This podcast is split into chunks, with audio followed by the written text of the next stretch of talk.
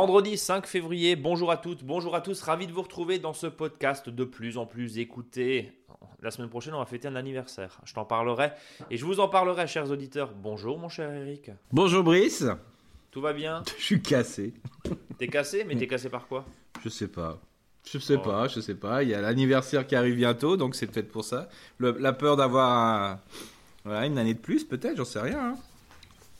Et enfin, en même temps, t'as eu le temps de t'habituer. Oui, c'est sûr. Mais voilà, Mais bon, je, je suis ton potager, tu sais très tu bien. es mon potager, on en parlait la semaine dernière. Mm. Mon cher Eric, tu es conseiller en jardinage naturel auprès des collectivités locales.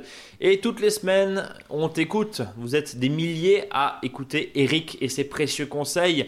D'ailleurs, vous êtes des milliers à nous écouter et vous êtes des milliers aussi, pas qu'en France. Et on salue François qui nous écoute depuis le Canada.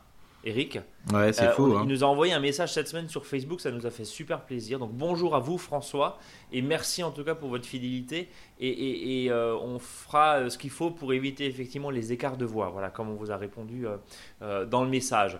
Eric, c'est quoi le sommaire de, de cette émission? Bah aujourd'hui, c'est on s'aime un peu, quand même. Beaucoup, Mais passionnément, à la folie. Ouais, passionnément, mais pas forcément au nord, hein, un peu plus dans le sud de la France. Et puis bon, euh, je crois que tout le monde est au courant qu'il a plu un petit peu là de ces derniers temps, Euh, Ouais. suite à la fonte des neiges, puis mais pas que ça. Euh, Il y en a qui sont vraiment dans des situations très compliquées, avec des gens qui ont pris des inondations. euh, J'ai vu en, un mois- en deux mois, quatre fois, euh, ça commencerait à me. ouf, là, c'est vraiment terrible. Donc là, aujourd'hui, on va parler euh, bah, comment fait-on au jardin quand le- le sol est rempli d'eau? Oui. Est-ce que toutes les plantes sont OK? Et puis il y aura des petites techniques au potager pour que si on a un sol qui est gorgé d'eau, qui est souvent peut-être aussi un sol qui est peut-être des fois trop argileux, comment peut-on cultiver plus facilement sur ce type de sol? Voilà, parce que euh, l'idée c'est de cultiver quoi qu'il arrive. euh, et en fonction évidemment des, conditions, tu as des, techniques culturales. Ça veut dire qu'au final, même sur un sol très argileux, très souvent mouillé, parce que les sols argileux en général, euh, ils conservent l'humidité, jusqu'à très très tard dans, dans la saison, et ça empêche par exemple de semer les petits pois, de semer les haricots. C'est, pas facile facile, Eric, on est d'accord. On est tout à fait d'accord, donc il faut qu'il soit moins mouillé et qu'il se réchauffe plus facilement. Alors, on rebascule tout doucement dans, le, d'une- dans une notion de calendrier lunaire. Alors, pour ceux qui n'étaient pas là la saison dernière, Eric, redonne-nous juste ta position par rapport au calendrier lunaire. Alors ma position par rapport à la Lune, c'est ça, c'est ça, je sens que... J'ai rien dit. Ah si, ah, si j'ai bien senti. Euh, je t'en prie. Euh, voilà. Donc euh, le principe, c'est que quand on est quand on est jardinier, si on observe déjà euh, dans son jardin toutes les belles techniques, euh, là, euh, de fertilité du sol, travailler avec la lune, c'est quand même un petit plus pour justement avoir vraiment une- des belles situations de pousse. Mais surtout, ce qui est important, c'est que travailler avec la lune, c'est d'avoir aussi un calendrier. Donc ça permet de ne rien oublier d'être toujours heureux parce qu'on se dit tiens on n'est jamais en retard et ça c'est pas mal et puis après, ça permet de donner des techniques. Mais aussi il faut savoir que je travaille avec la lune. Euh, ça a déjà quand même fait son petit succès donc autant le faire autant que possible en sachant que si on a des jours de retard et compagnie il faut pas non plus se prendre la tête. Euh, déjà avoir un sol de bonne qualité avoir un sol qui est bien exposé avoir un sol qui travaille avec la biodiversité ça c'est quand même le summum. Travailler avec la lune, c'est la cerise sur le gâteau. Et puis, euh, il y a aussi une notion, et ça fait complètement écho ce- avec ce que tu vas nous dire et le dossier de cette semaine, c'est aussi euh, les conditions météo. C'est-à-dire que si la terre colle, c'est pas la peine d'aller semer des carottes, c'est évident. C'est ça, voilà, ça tombe sous le sens. Mais, Ouais. mais aussi, euh, tu, tu parlais, et je sais que nos auditeurs, certains réagissent et nous envoient des, des messages. D'ailleurs, n'hésitez pas à réagir et à commenter ce podcast, bien sûr. Mais euh, il y en a certains qui nous disent Oui, moi je suis pas tout à fait d'accord avec ce que dit Eric, parce que bah, euh, le calendrier lunaire, c'est vraiment la base du potager, c'est vraiment la base du jardinier, et voilà. Et, et- et- et toi, tu disais, bah, faut un petit peu se détacher quand même de ça. Oui, il faut pas non plus. c'est pas être- une bible, quoi. Non, voilà, c'est très Ouais. bien, c'est super là-dessus, on est, mais on est tous euh, convaincus. Mais il faut pas, voilà, il faut, faut la- faut l'appréhender, je dirais, avec, euh, avec bonne humeur et joie, et surtout ne, qu'il nous stresse pas si on peut pas aller dans son jardin. quoi. Ouais. Parce que, parce que ce qui prime, encore une fois, c'est le climat, c'est l'état du sol. C'est ça, ça c'est. Et c'est les températures. Tout à fait. Alors justement, on, rebascule encore une fois avec cette histoire de lune, si je puis dire. Euh, et si on suit justement ce calendrier lunaire, ce qui nous donne quand même le tempo hein, sur toute la saison de jardin, euh, Eric, tu, viens de le rappeler. Euh, aujourd'hui, enfin demain jusqu'au 8, on est en lune descendante. Oui, donc là c'est sol. Donc c'est tout ce qui est légumes qui va permettre de pousser dans le sol, qui va vers le sol. Donc on va donc on va avoir l'ail, l'échalote et l'oignon, hein, bien sûr. Si le sol est encore, on le répétera à chaque fois, bien essuyé et peut-être, euh, on le verra plus dans un sud de la France, hein, peut-être euh, au sud et sud-ouest de la France. Voilà. Et donc là, bah, bien sûr, c'est le sol, c'est les racines, donc c'est planter, c'est travailler le sol, c'est repiquer, c'est bouturer, tout ce qui va faire de la racine. Voilà. Et puis, et donc, et puis après, bien sûr, euh, qui va s'opposer à ça, c'est ce qu'on appelle les lunes ascendantes et ou croissantes. Et là, ça va être plutôt ce qui va permettre la germination. Donc c'est souvent dans les périodes de lune ascendante et ou croissante, c'est surtout les périodes de semis. Donc on va parler plutôt de, voilà, de, semis de plantes, et tout ce qui sera plantation, ça sera en lune descendante.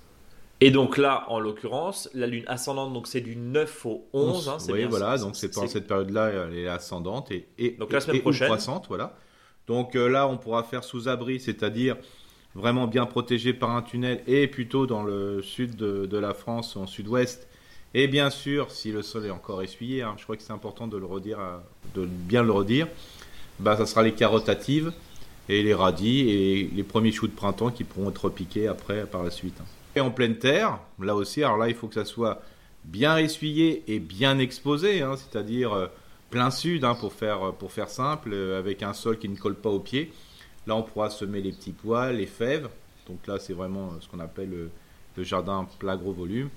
Et puis, bien sûr, euh, les fameux épinards qu'on peut semer Surtout quand il fait pas chaud. Surtout quand il fait pas chaud, mais surtout quand la terre, encore une fois, est ressuyée. Et malheureusement, ceux qui nous écoutent ont peut-être les pieds dans l'eau, ont le jardin dans l'eau. En tout cas, une terre gorgée. D'ailleurs, transition toute faite, puisque c'est le dossier de cette semaine. Tu nous dis trop d'eau, trop d'eau, mais attention, aujourd'hui, c'est justement les sols gorgés d'eau. Alors, pour ceux qui nous écoutent, encore une fois, bon courage, parce que c'est pas facile, évidemment, et, on, a une pensée pour tous ceux qui ont euh, la cave sous l'eau et euh, de l'eau dans le salon.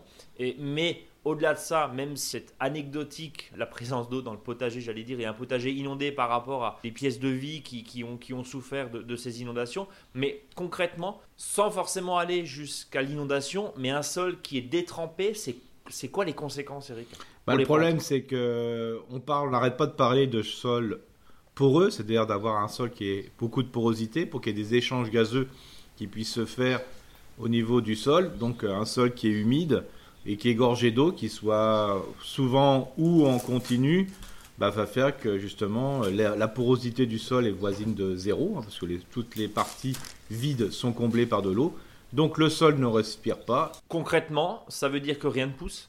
Bah, faut savoir qu'il y a pas mal de plantes qui sont tolérantes hein, à l'asphyxie radiculaire. D'ailleurs, euh, on le voit bien. Hein, euh, les inondations ne sont pas que maintenant. Il y a toujours été. Et puis dans les zones qui sont inondées, on voit bien qu'il y a des plantes qui poussent. Ça veut bien dire quand on dit inondé, c'est momentané. Hein, faut pas non plus. Euh, oui, c'est pas une rizière. C'est pas une rizière. Sinon, on, est, sinon on est plutôt ce qu'on appelle un lac et compagnie. Pour l'instant, on va pas parler de ça.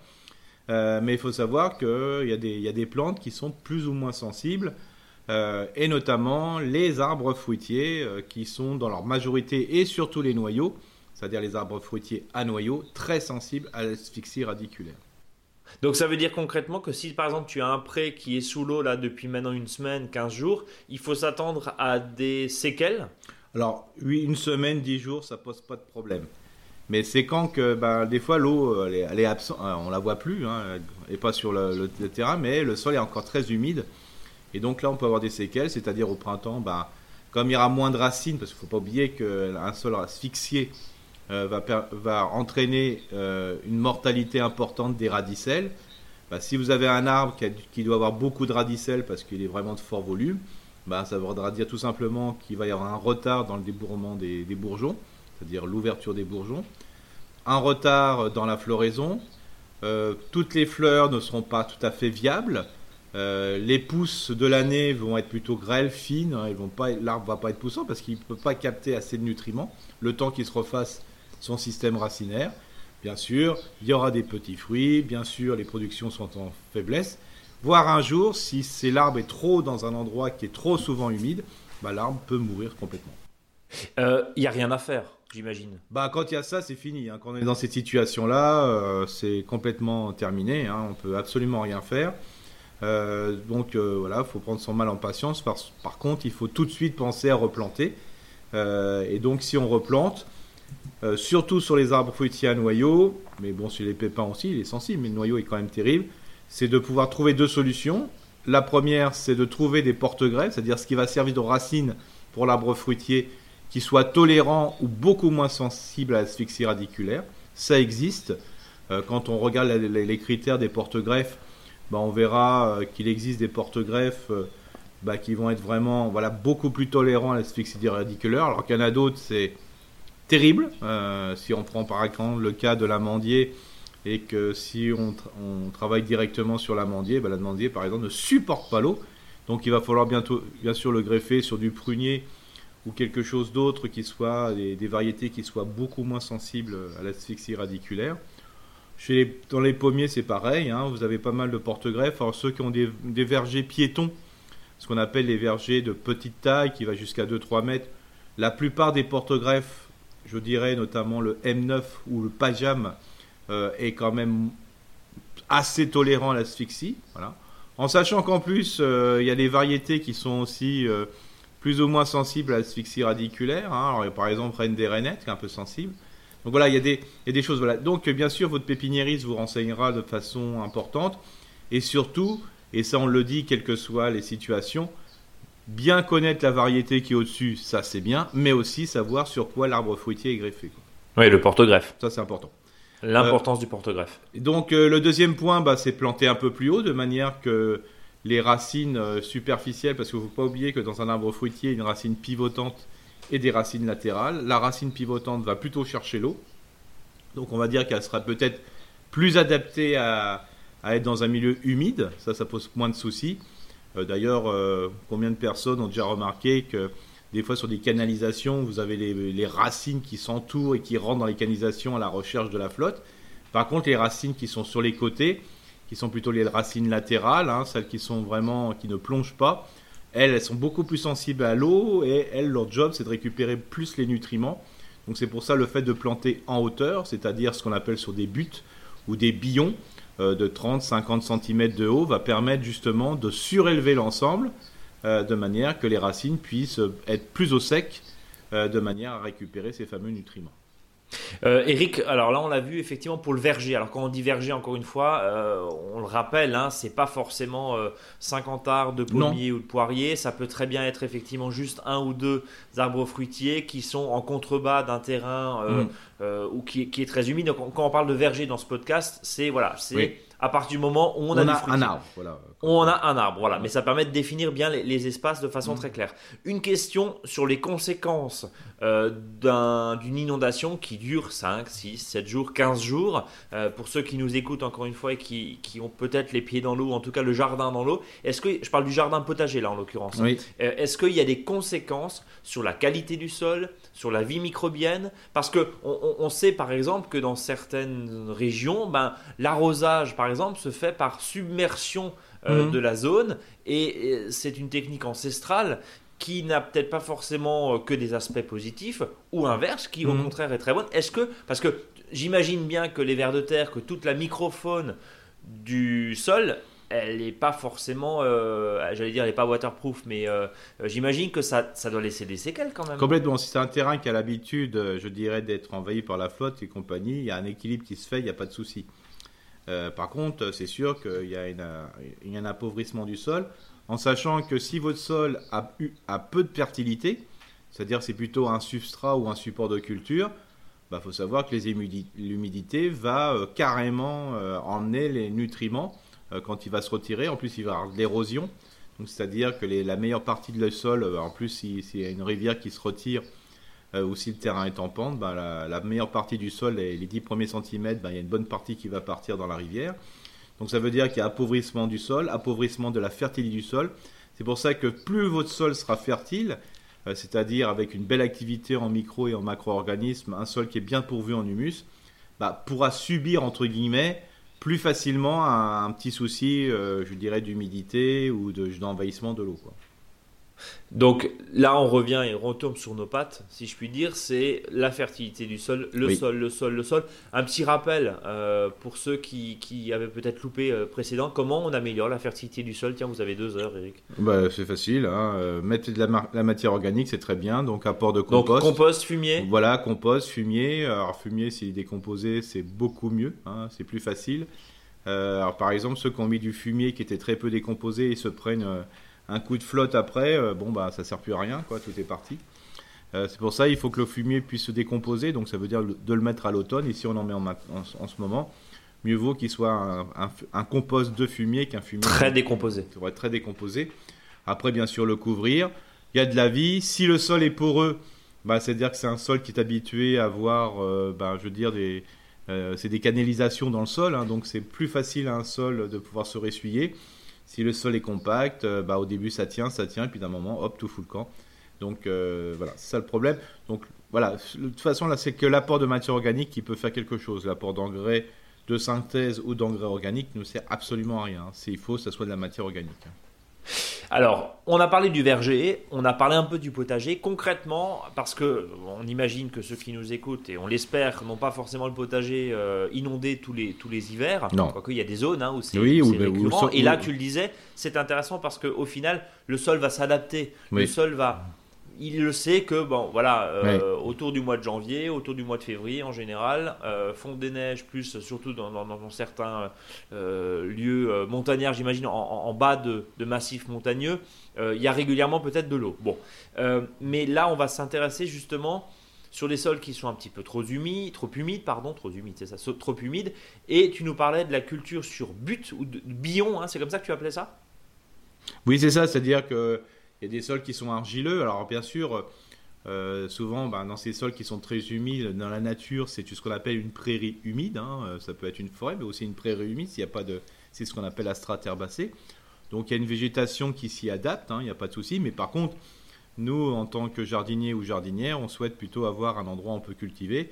Donc il va falloir un petit peu limiter euh, justement les problématiques de ces sols humides et qui sont souvent très argileux euh, pour pouvoir travailler le jardin. Donc, il y aura deux facteurs qui vont être importants. C'est enlever l'excès d'humidité et on sait très bien qu'un sol qui est humide se réchauffe moins bien. Donc, c'est améliorer justement euh, ben, le, réchauffement. La précocité aussi des récoltes, j'imagine. Oui, mais c'est ça. C'est-à-dire comme, il, comme il est trop humide et pas assez chaud, bah, je veux dire, euh, on perd un peu et à la fin de l'année. Hein. Donc, c'est important de, de pouvoir travailler là-dessus.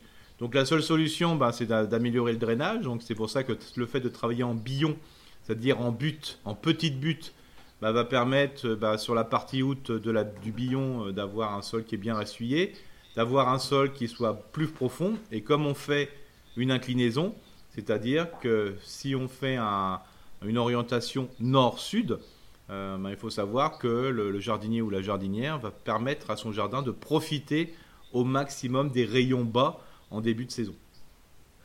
Alors là, tu nous parlais justement de ces buts. Concrètement, ça doit faire quelle hauteur? Alors le, but du jeu, c'est que si on, essaye de travailler sur un sol qui est bien drainé, on veut surtout que le sol ne soit pas tassé. Donc obligatoirement, on ne doit pas mettre le pied sur la butte. Oui, donc ça veut dire but, euh, chemin, but, chemin, but, chemin. chemin but, voilà, exactement. Alors là, c'est pas des fois, comme je dis souvent, Mouiller des jardins, ça dérange pas de marcher dans le jardin. Si... là, bah il faut surtout pas marcher dans, dans, la, dans la butte. Hein. Euh, parce que là, on, tasse, donc on, on résout surtout pas le problème, voire on l'aggrave. Donc il faut que ça soit, ça, faut savoir que ça soit une butte qui fasse 1 mètre, 1 mètre 20, hein, de manière d'être tranquille, euh, de pouvoir travailler de part et d'autre de la butte euh, sans avoir de gros soucis. en plus, il faut un chemin. Alors pour les uns, ça pourrait être 30 cm, les autres 50 cm, tout dépend de la manière dont ils travaillent. 30 euh, cm, pourquoi Parce que c'est la largeur du pied. 50 cm, c'est quand on est plutôt à genoux. Voilà. Et donc le principe, il faut que le sol soit bien moelleux à l'intérieur de cette butte. Alors pourquoi on dit euh, butte euh, tout simplement ou plutôt billon? Parce que c'est pas non plus un truc qui est surélevé d'une manière, c'est pas un mètre de haut quoi. Hein. Donc le grand maximum c'est 50 cm quand on a une butte d'un mètre 20, hein, c'est déjà une belle pente. Hein. ça sera plutôt en moyenne de 30 cm, mais c'est bien suffisant. Donc qu'est-ce qu'on fait, qu'est-ce qu'on fait? Ben, on enlève de la terre dans les 30 cm du sentier ou les 50 cm et on la met euh, au milieu. Alors souvent on dit oui, mais là tu vas toucher sol, tu vas, euh, tu vas complètement mélanger les couches. Mélanger les couches.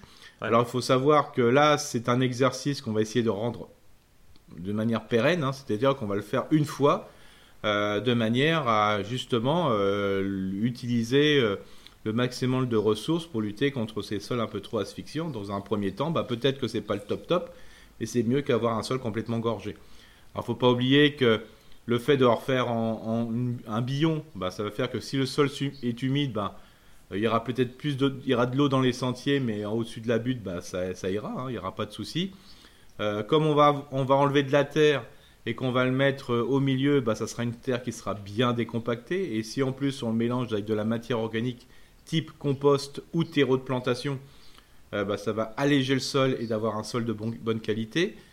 Si on veut justement euh, limiter l'érosion, je dirais, des bords de la butte, euh, donc du billon, bah, on peut mettre des planches. Alors ça se fait souvent, alors donc ça c'est beaucoup plus facile à gérer, bon bien qu'il faut acheter des planches. Et puis après il faut quand même les entretenir. Mais là ça permet d'avoir un jardin en hauteur. Donc voilà, ça, je dirais, il y, a, vraiment pas mal d'intérêt et vous verrez obligatoirement, comme vous faites très attention au centre de la euh, butte, du billon, euh, automatiquement vous aurez une fertilité qui va augmenter. D'ailleurs, il y a plein de gens qui travaillent comme ça, même dans des sols qui ne sont pas, euh, je dirais, humides. Hein, c'est travailler, je dirais, souvent on les voit bien, hein, sous forme de mini châssis et compagnie. Ça se voit chez les professionnels, hein, ces espèces de plates-bandes. D'ailleurs, le billon est très utilisé chez les professionnels en maraîchage. Oui, parce qu'effectivement, ils permettent dans certains cas de mettre les deux roues du tracteur de chaque côté et puis d'avoir la planche derrière où on a la fraise qui va tourner. Donc on, cultive en fait par planche. quoi. C'est ça. Ils appellent ça d'ailleurs des planches. Travailler en planche, hein, voilà. Donc c'est vraiment très très euh, très intéressant de, travailler comme ça. Et puis là, euh, bien sûr, on va optimiser surtout sur le côté ensoleillement aussi, hein, parce que là, la terre va bien se réchauffer. Ah, bien sûr, il y a des inconvénients. Hein. Quand il y a des avantages, il y a toujours des inconvénients. Euh, si vous avez un sol euh, qui est vraiment euh, quand même filtrant et vous faites ça, le problème, si le sol n'est pas très argileux, bah, c'est sûr que l'été, le fait de travailler en but, c'est vite sec. C'est vite sec. Mais c'est vous qui devez vous adapter par rapport à la situation. C'est-à-dire que dans un jardin, on peut très bien imaginer qu'à un endroit de votre jardin qui est peut-être un peu plus bas ou dans une zone humide, de travailler en but, et de l'autre de travailler normalement. Quoi.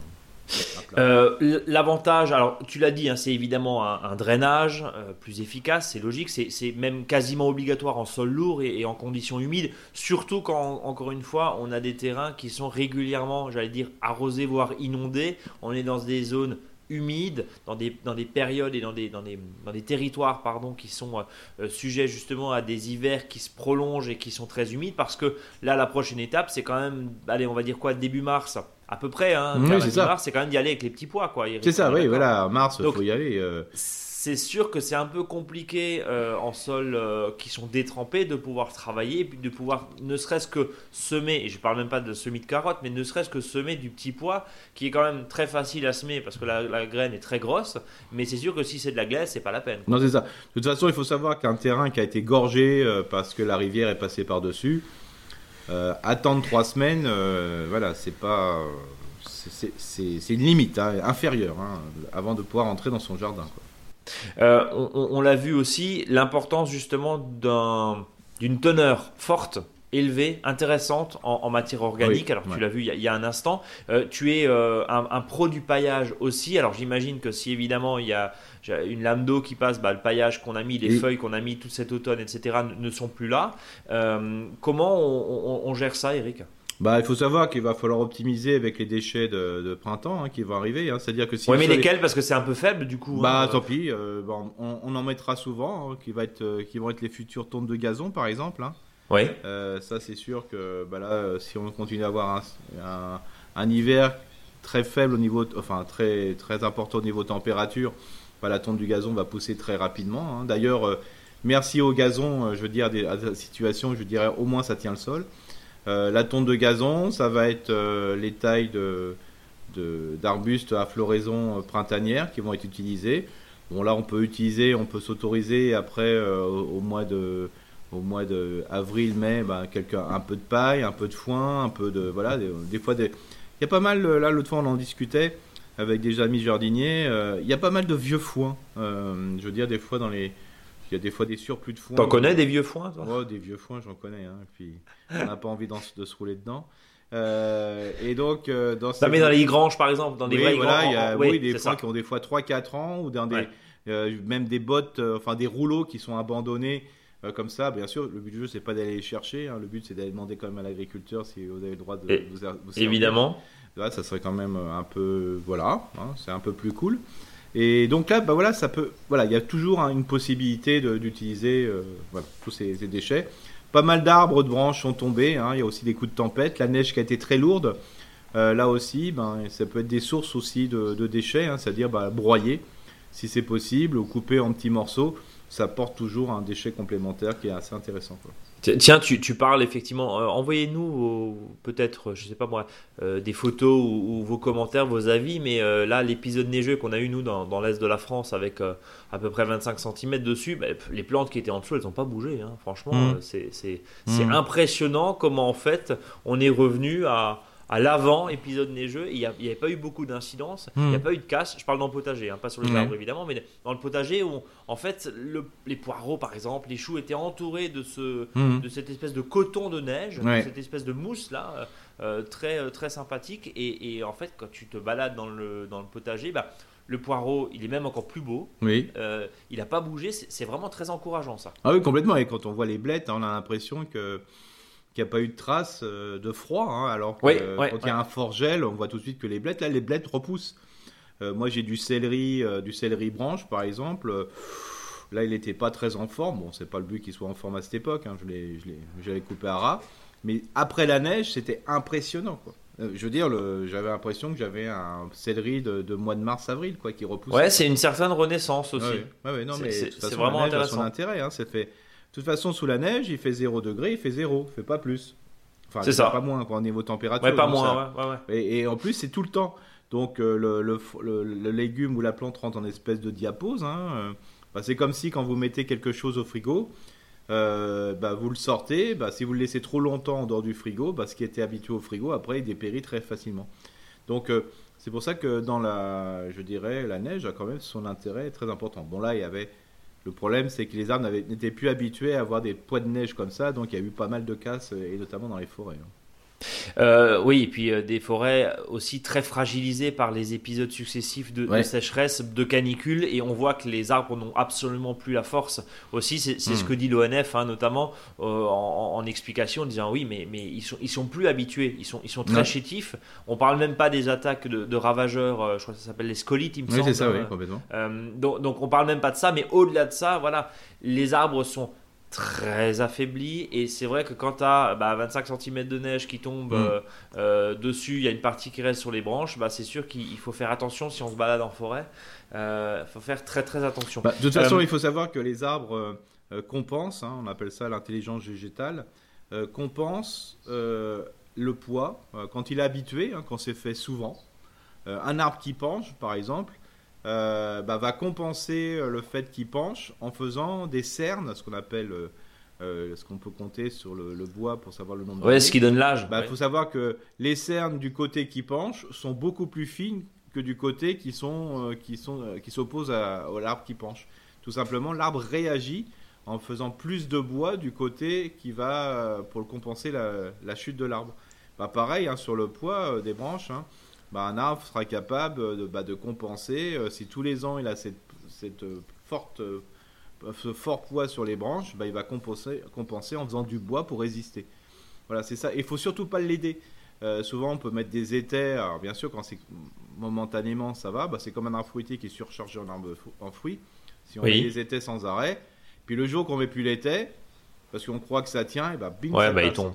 Parce que l'arbre n'a pas compensé, n'a pas fait l'effort, entre guillemets, de faire plus de cellules de bois pour euh, soutenir le poids qu'il y avait au-dessus. J'ai une dernière question sur ta culture en billon, là où tu nous proposes euh, éventuellement de maintenir et de mettre en place des planches pour euh, maintenir justement ces, ces buts, hein, ces, mm. billons. Le, risque d'avoir des limaces qui se cachent dans clair. ces planches, est-ce qu'il est, il est fort ou est-ce que euh, au final c'est pas très très grave parce que euh, on va euh, pouvoir au contraire mieux les récolter éventuellement? Co- comment, comment on peut justement aussi gérer ce, ce risque si je puis dire? Bah, C'est-à-dire que dès qu'on met des planches, il faut être en veille pour les limaces. Ouais. Parce que si on a un terrain à limaces, bah là, la, la planche va permettre, servir de refuge pour la limace. hein, ça, c'est clair. Donc ça veut dire qu'on les récolte là et puis on les, on les, on les rejette plus loin. C'est ça, mais là, il va falloir, là, faut avoir un œil, euh, voilà, faut être. euh, Si on est un terrain, surtout quand on est en terrain humide, il y a pas mal de limaces. Donc dès qu'on va travailler en planche, c'est sûr que euh, les limaces, de toute façon, on en avait avant.